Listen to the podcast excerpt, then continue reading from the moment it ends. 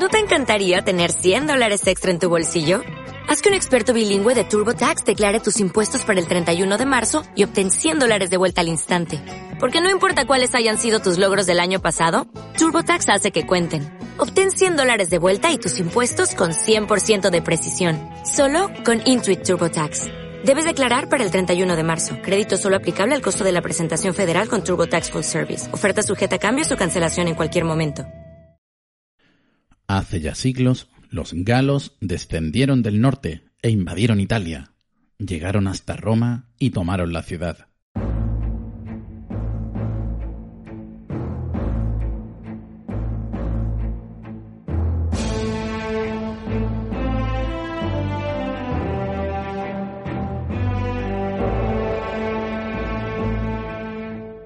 Mientras se dedicaban al saqueo y al pillaje, unos cuantos soldados romanos lograron escapar y refugiarse en el Capitolio, una de las siete colinas de Roma, que constituía una verdadera fortaleza por sus abruptas murallas y las altas columnas de sus templos.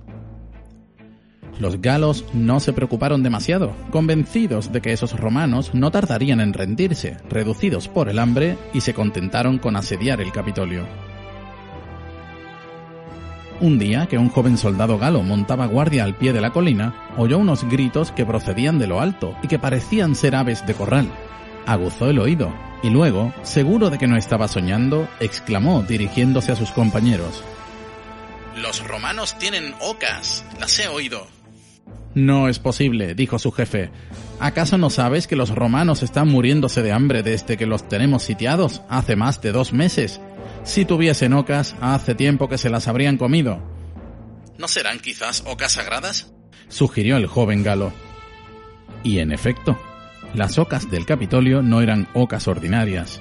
Estaban consagradas a Júpiter y ningún romano habría osado poner la mano sobre ellas. Los galos, por su parte, no creían en Júpiter y no tenían por qué respetar a los animales que le estaban consagrados. Por otro lado, pensar en el fastuoso festín que podrían preparar con esas ocas les hacía relamerse de gusto. En consecuencia, decidieron atacar aquella misma noche el Capitolio y apoderarse de todos los animales que en él había.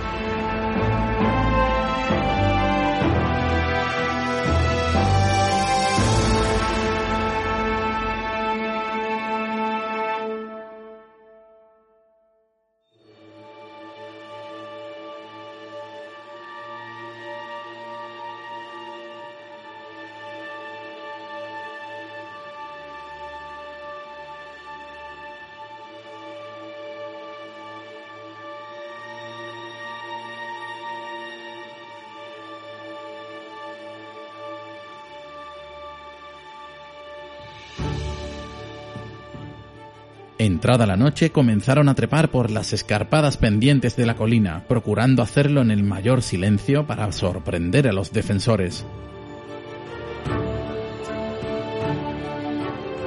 Pero aunque habían logrado llegar a la muralla primera y franquearlas sin advertirlo a los romanos, un escandaloso griterío surgió del silencio, seguido bien pronto de un concierto de gritos enérgicos y repetidos.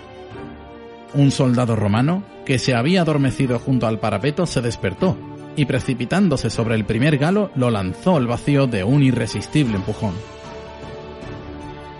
Sus camaradas se despertaron también y acudieron en su ayuda. Rechazaron a los galos, a quienes lanzaron unos contra otros en un enredo de cascos y escudos. A continuación, los echaron y los obligaron a atravesar el Tíber. Y mientras los galos, desencantados y sin comprender bien lo que les había pasado, se replegaban hacia el norte, los romanos, ya en la ciudad liberada, se felicitaban por no haber cedido al hambre y por haber conservado las socas que acababan de salvar su espléndida ciudad de los invasores.